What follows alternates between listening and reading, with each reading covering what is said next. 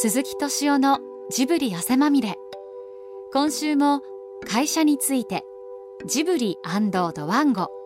非常識経営のすすめと題してドワンゴ会長の川上信夫さんと鈴木さんの対談をお送りします。聞き手は文藝春秋スペシャル編集長の前島敦さんと編集部の畑野文平さんです。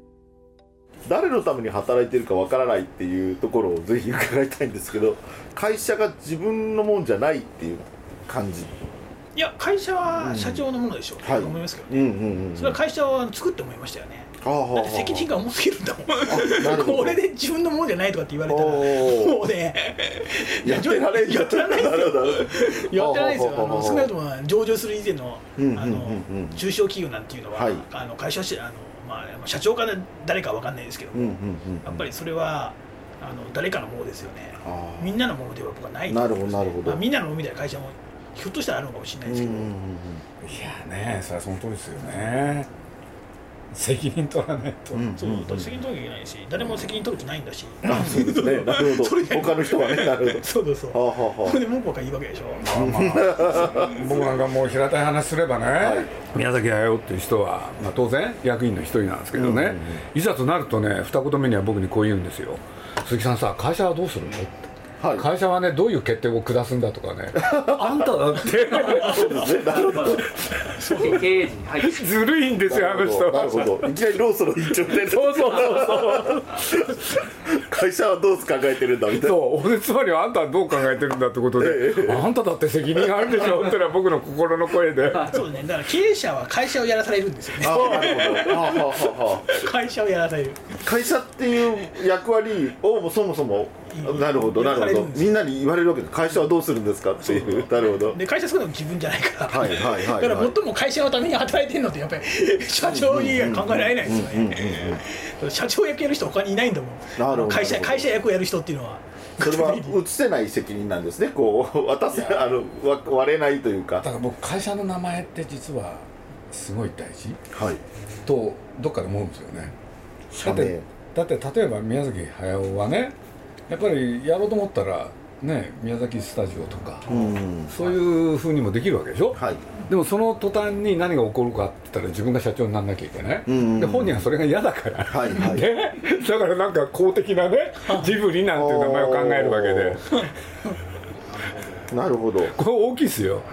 だから創業者の名前が付いてる会社と、ね、うんうん、そうじゃない会社の違いっていうのはそこにあるわけで、それはあれですか、まあ、最後のあがきっていうか その自分の会社だけどジブリっていうその例えば鈴木さんとか宮崎さんとかにしないだから宮崎駿っていう人はね、まあ、僕はね彼と2人でやってきたんで、はい、まあ改めて言いますとね頭がいいっすよね。都合のいい時はね俺がっていうしね。都合の悪い時はジブリはどうするのっていうね。これを使い分けるんですもん、うん、なるほどなるほど。本当に。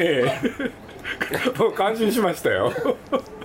社長は使い分けられないわけですそう。それがそれが使い分けられない人が社長なんだ。はあはあはあ社長は絶対損ですよ。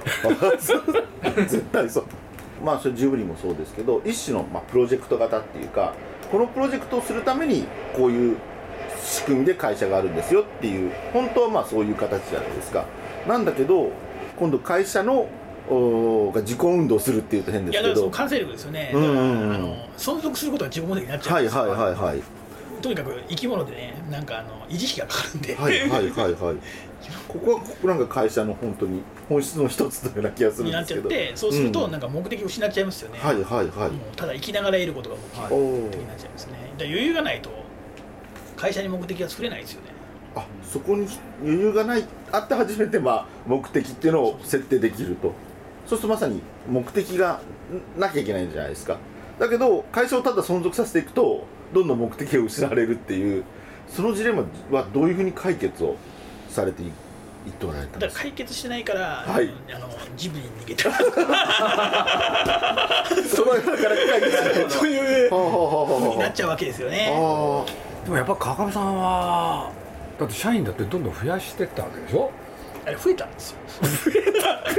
増やしてないけど増えたんですよ。自己運アメ自己増殖？いやだアメーバ系って言ってる経営者いるじゃないですか、はい。ドワンゴだけですよ。本当にアメーバ系って会社。は本当の。あの、はいあのアメーバは本当に脳がないんで。あだからあのうちはなんで人が増えたのかって言ったらあの僕は面接嫌いだから面接しないんですよね、はい。でそうするとそういうトップの姿勢っていうのを会社ってやっぱ伝染するんですよ、うんうんうんうん。そうするとあの副社長とかあのなんかねその取締役とかもみんな面接しなくなっちゃって 最終的に最終面接があのなんか現場のあのマネージャーとかが面接したらそれが最終面接で採用とかになっちゃったんですよ、すごい。ですすごいす。でそしたらそれで増えたんですよ。それでなんかあの取締役会で一回うちの社員何人いるんだっていう。が あの議題になってそのあのその取締役間でね、はい。あののあの言った数字がね僕が一番少なくて500人ぐらいじゃないの？っていうのがいや1000人以上いますよっていう。か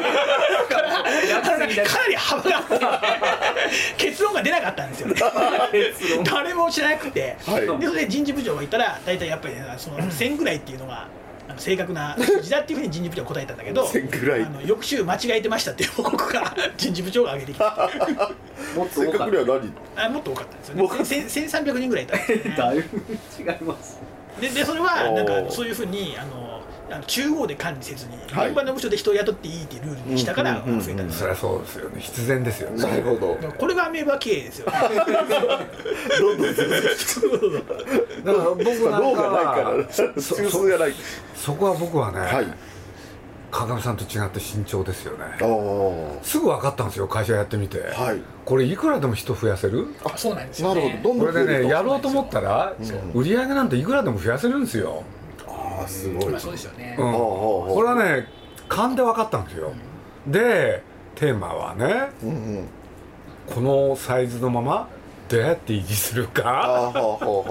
が始まるんですよ。うんうん。そうなんですよね会社ってね僕もやってて分かったの。は、まあ、いろんな周りの会社とか見てて分かったのは会社ってねダメになってから死ぬまでに10年以上かかるんですよね。はあはあはだからね逆に言うと10年ぐらいはなんかねだましだましうんうん。はい。なんとかなるんですようんうんね、うんうん。でそういうもんなんですよ。うんなるほど。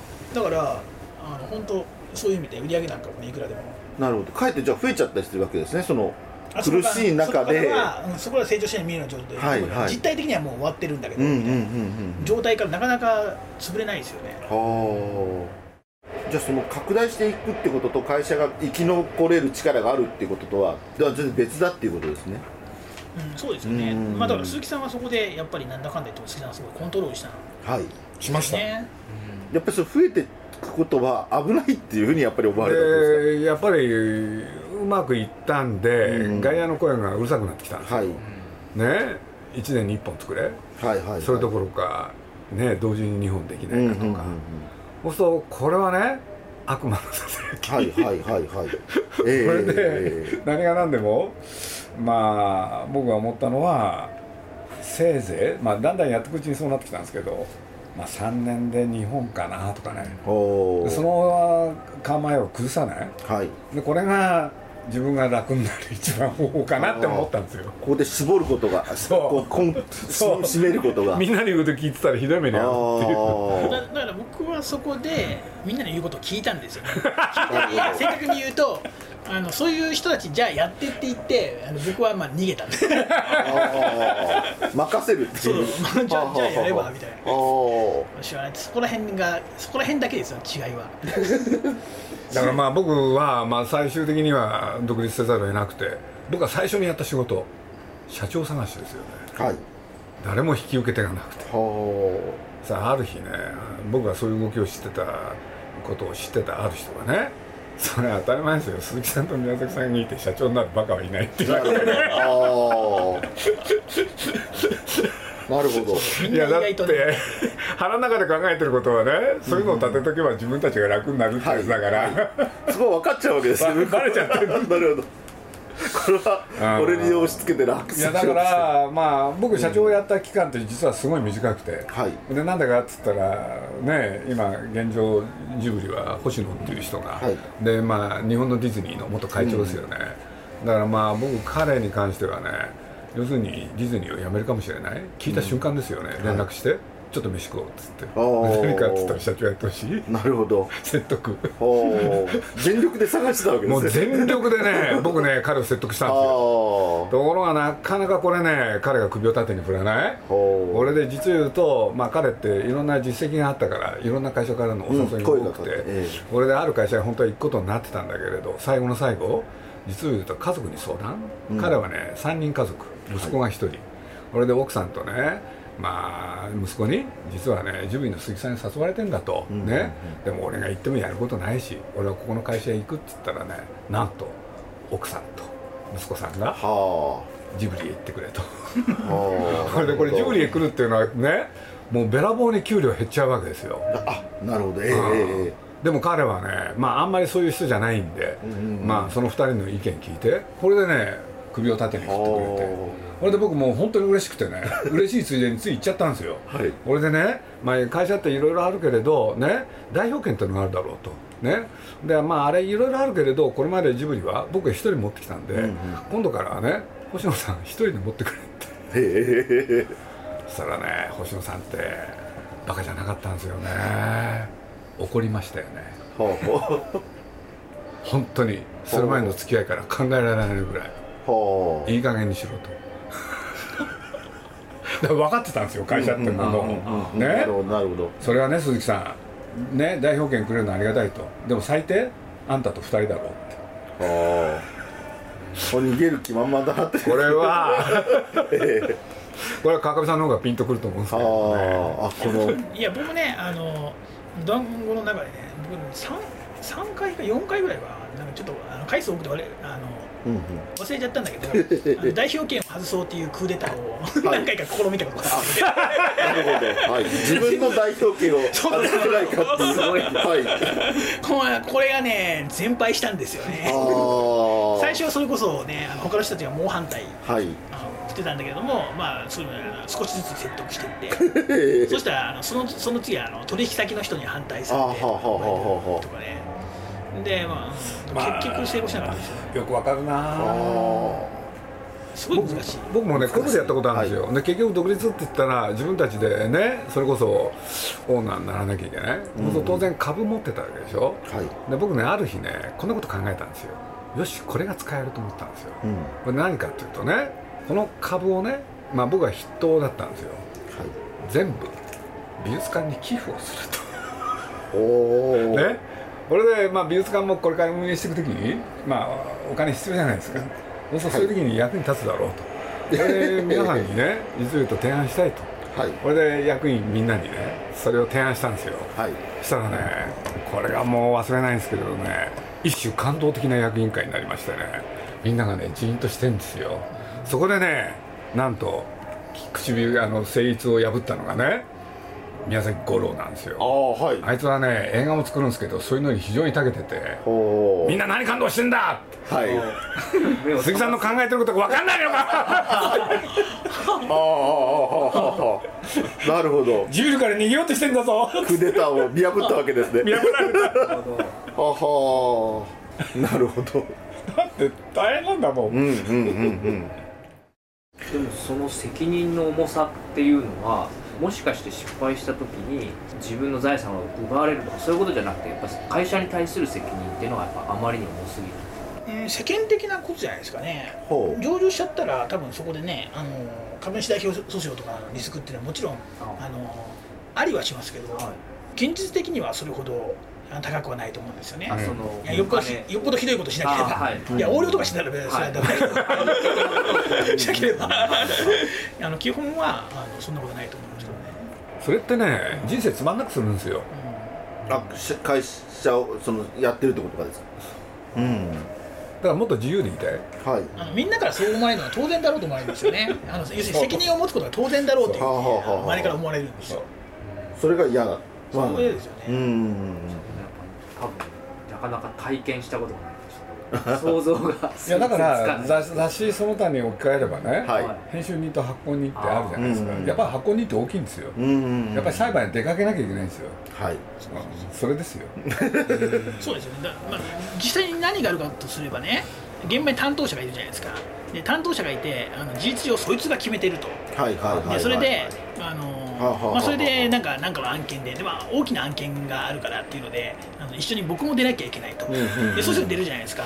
でそしたら相手っていうのはやっぱりそういう時ってね必ず名刺を見て判断するじゃないですか。誰が決めてるかかそうするとあのという代表権とかついてたらこいつが決めてんのかっていうふうにしてもらうわけでしょ。でも本当はその部下のお前がやってること お前がやってることの責任を俺が押しらなきゃいけないなっていうねそういう局面がすごい増えるんですよね。あらゆることに関して、まあ、全部そうなります。自分が実際には手がけてないことの責任だけがポンポンポンポンくるっていう状態ですねなるほど。自分がやってることだったらいいんだけど、はいはいはいはい、やってるかどうかはよく分かんない案件、全部くるわけでしょ、はい、はい、実際その社員っていうのはその会社のお金で、まあ、ある種自分の権限で仕事をして、で責任は、まあ、究極には社長に押し付けるっていう社長が社長からがら見た会社像ですね。社員はそう見てない。見てないんですよ、認識ギャップがあるわけですそこは。社員は素晴らしいですよだって。僕は自分でねまあナウシカの時は社員でしょ徳間の、そしたら企画立てるだけで5億円ってお金出してくれるんですよ。しかもこれねまあ仮に失敗したら責任は自分じゃないわけでしょ、うん、徳間公開だもん、まあそうですね、こんな楽なポジションないですよ。でもね少し疑問があるのはね自分の中で疑問があるのは、僕は絶対サラリーマンの方がいいと思ってるんだけど、うん、あの世の中のね、はい、いろんなあの人のね寿命を見てると、サラリーマンの寿命短いですよね。でそれでなんかねあのワンマン経営者とか大体長生きしますよね。寿命なんかねいろんな業界とかでもね大体ボス、であの偉そうにしてる人大体長生きするんで、はい、だからあの客観的な寿命からするとサラリーマンの方がストレスが高いっていうのもあるような気がするから、まあ、それは人によるんでしょうね。多分人によるんだと思うんですよね。僕何にもなかったもん。ああサラリーマンとして。サラリーマンとして。だからサラリーマンとしての立場によりますよね。はあはあはあ、もう全然。川上さんのご本でその一つはねでもやっぱ会社をこの中ですごく会社を作ると。で会社のやっぱり目的はやっぱりこう生き残ることなんだと。その拡大することでも、まあ、すごく儲かること。本当はでも本当の目的は生き残ることだっていうふうに定義されてこうなんかその辺りがすごく川上さんのご本の僕はすごい面白いところ要するに一つこう会社って何かってことをご自身で定義しながら進んでいくのかなっていうふうに思ったんですけれども考えていく順番っていうのをなんとなく伺いたいなと思ったんですけどいやそれはね全然明快で、うん。はい、僕やっぱりサラリーマンのあのやってた会社が潰れたからですよ。で潰れた時に何が起こったのかっていうとね、はい、その会社の社長まあ当然僕そのあの社長に可愛がられていたんだけど、でまあ僕以外にも社長に可愛がられてる人がいたんですけどね。でそういう人たちがみんな社長の悪口を言ったんですよね。なるほど。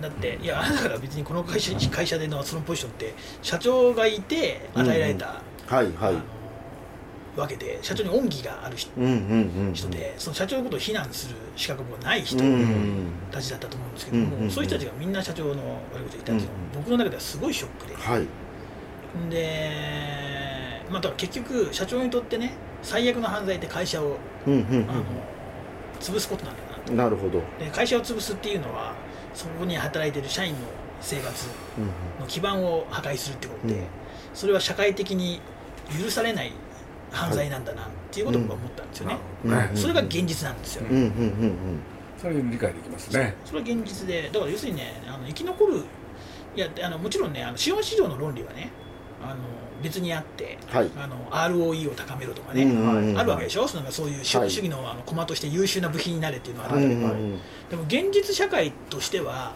会社はね残ればいいんですよああなるほどなるほど、現実社会の本当のルール。は、はい、なるほどなるほど。本当ルール。別にあの ROE が低くたってもね、なんかあの社会的に抹殺とかされないから。そうですわかります。でもね会社を潰すと抹殺されるんですよ。人否認って言われる。それやっぱり僕会社っていうのはやっぱり存在することに価値があって、で潰しちゃいけないし、で会社を潰したらもうブロックスに言われて全てを失う、っていうのがあの本来の姿で、でそう考えたらねなんかねでそれで会社は潰さないために努力するわけでしょ、はい、あの給料をカットしたりとか人を減らそうとしたりとか、うんうんうん、でそしてブロックソンに言われながらもそれを十分できなくって会社を潰れたらやっぱりボロクソに言われる。ああなるほど。そういう仕事なわけですよね、うんうんうんうん。だから確かに人を減らしたりカットしたりとかは会社を残すためにのみ許されるというか、はい、まあに許される手段だってことです。のみ許されるとも思わないですよね、だってあの別にそのギリギリまで、はい、あのそういうあのそれってあの会社が生き物だとしたら、うんうん、要するに病気になってから治すか、ははもしくは普段から予防に心がけるかの違いだと思うんですよね。はい、でそしたらなんかあの病気になってからの治療ってやっぱりコスト高いわけですよ。なるほど。そう。だとしたらその社長なりのビジョンでもってそれをやるわけじゃないですか。でそれで今おっしゃることっていうのはそれが例えば悪意を持って利益のためだけにやる社長と、えー、それと会社を残す社長と、はい、多分行動だけでは見分けつかないんですよ、見分けつかないから多分校長の時にやった社長は実際にはその動機っていうのがねよかってもブロックスに言われるんですよ。ああなるほど、えー、だからそういう職業なんですよね。なるほどあそのもしやったことが正しかったとしてもなるほどなるほど。やややったことは正しいかどうかっていうのはその結果で判断するべきで、結果っていうのは潰れなかったら正しいんです。なるほどなるほど。でそれをじゃあ内的内的な動機が善かどうかということを判断の材料にするんだったら、内的な動機が何なのかっていうのは本人が分かんないんだから、まあ、むしろ本人だって分かって ない場合も、結構現実は多いと思うんだから、はい、それは判断不可能ですよね。だとするとあの一般的にはあのそのリストラなんかする社長は悪いっていう価値観はあるわけで、それはやっぱり悪い社長なんですよ、動機が。あの内的な動機が良かったとしても、ね、なんであれなるほど。でそういうもんなんですよね、で潰れたらどんなに努力しようがボスに言われる、はい、はい、大企業のね要するにそのいわゆるあの大企業というか大きな組織の会社と、まあ、付き合わなきゃいけない部分も多々あるじゃないですか。その部分っていうのはこうその、まあ、例えばジブリの、まあ、あり方と大きく違う部分もあると思うんですけどそこはどうでしたですか？宮崎駿が作った作品のおかげっていうのかね、うん。そういうことでそういう人たちの接点ってどんどん増えたんですよね、はい、だけど僕自身は何考えてたかっていうとねそんな大きな会社と僕らちっぽけな会社ですからね、うんうん、まあ、関係ないと思ってましたから、はい、うん、だからまあね面白がってね、一緒に飯食おうよって言ってくれた人もいるんでそういう時は楽しみながらねいろんな話してましたけどね。もうそれ以上の感想は特になかったですよね、うん仕事で付き合わなきゃいけない部分もあるわけじゃないですか。それこそバジェットがすごく大きくなるから、うん、すると相手はそのなんていうんですか大企業の理屈でまあある意味これはこういう利益が生まれるんだっていう形で。大企業の理屈っていうのは確かにね、はい、変わりにくいんですけども、うん。うん、変わりにくいのっていうのはねあの別にマイナスばかりに作用しないんですよね。ほうほうほうほうであのー、やっぱり中小企業の例えば経営者っていうのはあの本当の切羽詰まった時っていうのはあのその彼も自分の会社守らなきゃいけないじゃないですか、うんうんうん、だから平気で裏切りますよね、はあはあはあ、でそういうようなことっていうのは大会社はしないんでない。ああええええやらない。その代わりもあの会社のために例えば上司の言い訳とかつつまらない理由で、はい、あの別の理由で平気に裏切ることはあるんですけども。あのむむしろ会社とかっていうとねちゃんと物事をそのままにあの何あのトラブルなく進めるのが、うんうん。はい、あの重要な側面ってあるじゃないですか、うんうんうん、だから大枠の上ではやっぱり、ね、大企業の担当者の方があの誠実なことが多いんじゃないですかね。もちろんその間のねあの会社のいろんな関係によって全然全然変わると思うんですけど。なるほどなるほど。そうですね、うん、だってお金払ってくれるじゃないですか。まず、はい、払うこと多いですよね。あわかります。っていうかまあ付き合う会社をちゃんと選べば。うんうんうんうんというかそういう関係を築ける会社と付き合えばいいんで大きい会社なるほどなるほど逆にすると大きい会社の方がある種そのなんですかまあ論理も見えやすくて付き合いやすい分もあるという。ありますよね。だって小さい会社だとね本当にお金がないから払えないと言われたらねそれ以上見えない。で すもう論理も何も ああなるほど。それはねもうちょっとね困っちゃいますよ。ね、はい。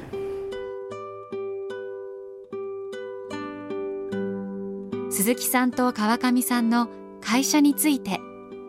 お互い異色な会社経営者としてのお話いかがだったでしょうか？なおこの対談は現在発売されています文芸春秋スペシャル2016年期間秋号日本逆襲の組織論に掲載されていますのでぜひご覧ください。さて来週は壇蜜さんと鈴木さんのトークショーの模様をお送りします。お楽しみに。